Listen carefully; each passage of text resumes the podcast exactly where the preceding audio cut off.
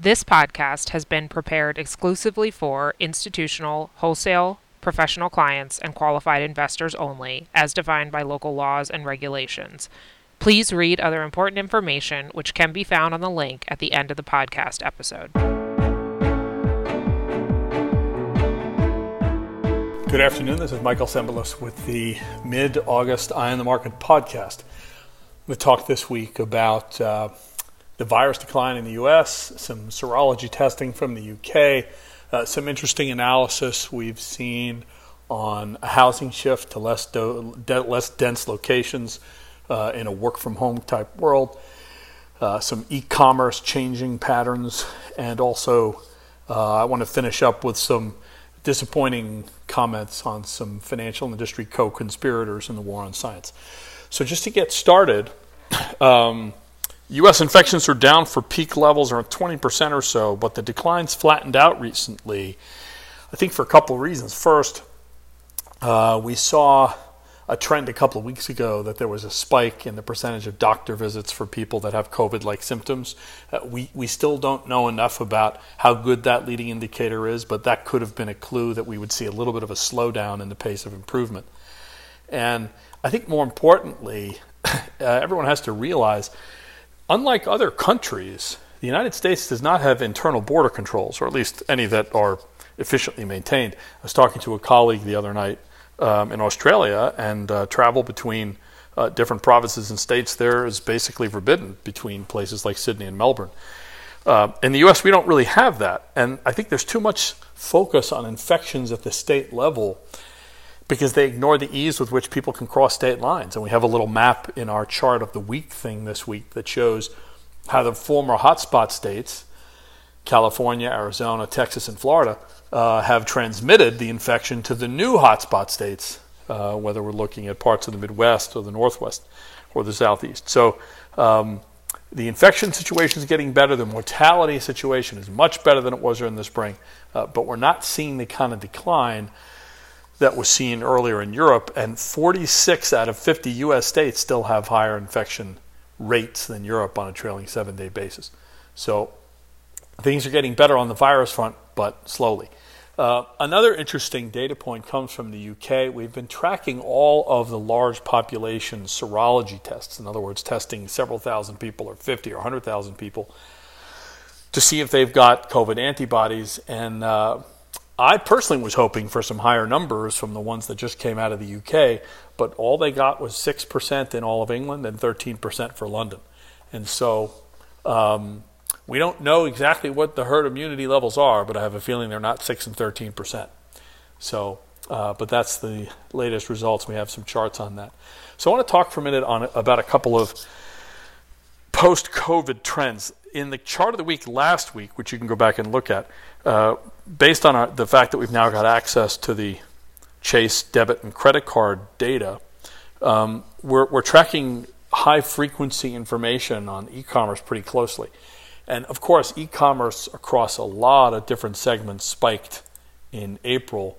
But I do think it's notable that here we are, you know, we're still only 20% down from peak levels, and we're already starting to see uh, a decline in some of the e commerce shares in some pretty big categories. So, for example, overall retail, the average last year of e commerce shares was, let's say, 43%. It peaked at 70 in April this year. It's already down to 56. Um, healthcare pharmacy, 27% e commerce shares in 2019, spiked to 45, already down to 32. So I, I know there's a lot of futurists and other forecasters who are expecting a massive mega shift in spending patterns from in-store consumption to e-commerce. Maybe, but all, but here's what we can see so far, uh, which is that some of those e-commerce shares are already declining. Um, and as I mentioned before, the infections are still only 20% peak, below peak levels. So when the U.S. infection levels really do decline, it's quite possibly that e-commerce shares of different spending categories will be much closer to 2019 levels than where they were in 2020. Now, in contrast, something that we looked at that, that's pretty interesting is some data from the American Enterprise Institute. They have a housing analysis group, and they were trying to assess whether a work from home world would prompt more people to move to more remote locations where homes are cheaper and land is a lot cheaper. So we, we've got a chart in here that shows some of the results. Uh, the bottom line is in some cities, not all of them, but in some cities like LA, New York, Miami, Phoenix, Houston, uh, there is evidence that you're seeing a greater share than usual of people buying homes in less dense locations. Now, the way that you look at this is complicated. You got to look and, and see what land prices are as a percentage of total home prices uh, by quintile of density. Um, we have a chart here that shows that. You know, for example, in Los Angeles, in the most dense areas, uh, land is as much as 65 to 75 percent of the total value of the home. You move to less dense locations, not only is the house cheaper, but land is 40 to 50% of the price of the home. And in Houston, more remote locations, land's 20 to 30% of the price of the home. Obviously, gives people the ability to, to save money and also spend more on the structure than on the land itself. Uh, so we are seeing evidence compared to prior years that there's a greater share of home buyers that are moving to some of these more remote locations. Now, this is the information from May, June, and July, right in the wave, you know, in the, the initial wave of the pandemic, and maybe as the virus eventually shrinks in terms of prevalence, people will um, start being more comfortable uh, moving back to those urban locations in the same degree that they did in the past. But it is interesting, at least so far, that that work from home is changing the not just the ability of homeowners, but the interest in the mobility of homebuyers to take advantage of these cheaper remote locations. You know, to be clear, the economic incentives to move uh, have always existed, um, but a work from home world for the first time uh, creates those possibilities for certain people that couldn't do it before. I want to close this week's podcast with something that was pretty disappointing to me. Um, a few weeks ago, I wrote about how scientists are paying more attention to T cells. Right, antibodies are not the only weapon the body uses to fight off viruses. T cells, T cells can play a role as well. Um, you know, the invading pathogens either either weaker or destroys, and and a lot of scientific studies have come out over the last month or so showing that a subset of people may have some pre-existing T cells that at least recognize uh, COVID and give the body a head start in fighting it. Um, but that's great news. But you know, all this research contains all sorts of caveats on how not to misread it. And you know, for example, one of the primary authors said, "Look, this is not immunity; it's cross-reactive immune memory." That sounds like a lot of jargon, but the distinctions are critical because T cell immunity suggests ironclad protection from even getting the disease, while cross reactive immune memory uh, simply means that the uh, infection will be less severe.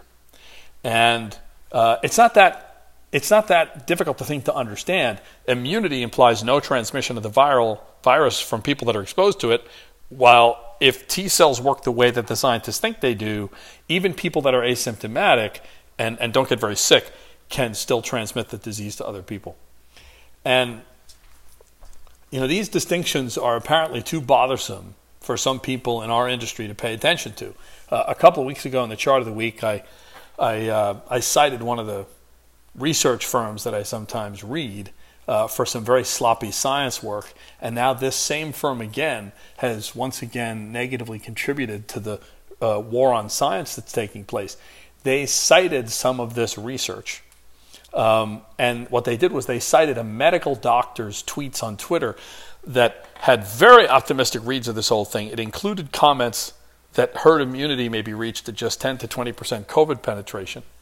Uh, and also that, that pharma companies are responsible for, I'm quoting here, an overly aggressive push for lockdowns and masks. These comments were so off base that the author of the T cell paper from the La Jolla Institute of Immunology himself uh, responded via Twitter to say that his work was being misinterpreted and that the doctor in question that this Wall Street research firm uh, was citing was making very dangerous claims about herd immunity levels. And, you know, I had a spare half an hour, so I did some digging to learn more about this doctor that this research firm was citing. And here's what I found in just 15 minutes of digging. He's a member of a group called America's Frontline Doctors, whose COVID videos have been pulled by social media companies for distributing misinformation. He has a not medical advice caveat on his Twitter profile. He has no known experience treating COVID. He's a former ophthalmologist who's no longer practicing. His medical license expired in, in 2019, after which he launched a blockchain fund. And he was part of the whole hydroxychloroquine misinformation chain that, that culminated with the president recommending it. I mean, I suppose it could have been worse, and they could have quoted Dr. Bombay from the old Bewitched show, but, but uh, he may be hard to find. Look, there's a lot that's not known yet about COVID, and it's possible that T cell T cells play a very big role in both disease severity and the risk of reinfection. Nobody knows all the answers yet, and the opinions vary. But compared to other countries, uh, the U.S. has had a much more difficult time flattening and lowering the virus curve, and misinformation and regurgitation of really poorly vetted sources are part of the reasons why. And it was one of the more disturbing pieces of research I've seen. And so, you know, we're going to continue to to focus on all the things that we can see so we can make sure that at least our clients understand um, what's going on as best as we possibly can. So thanks you for thank you for listening, and uh, we'll talk to you next time. Michael Cembalest, Eye on the Market, offers a unique perspective on the economy, current events, markets, and investment portfolios, and is a production of JP Morgan Asset and Wealth Management. Michael Cembalest is the chairman of market and investment strategy for JP Morgan Asset Management and is one of our most renowned and provocative speakers. For more information, please subscribe to the Eye on the Market by contacting your JP Morgan representative. If you'd like to hear more, please explore episodes on iTunes or on our website. This podcast is intended for informational purposes only and is a communication on behalf of JP Morgan Institutional Investments Incorporated. Views may not be suitable for all investors and are not intended as personal investment advice or as solicitation or recommendation. Outlooks and past performance are never guarantees of future results. This is not investment research. Please read other important information which can be found at www.jpmorgan.com forward slash disclaimer dash EOTM.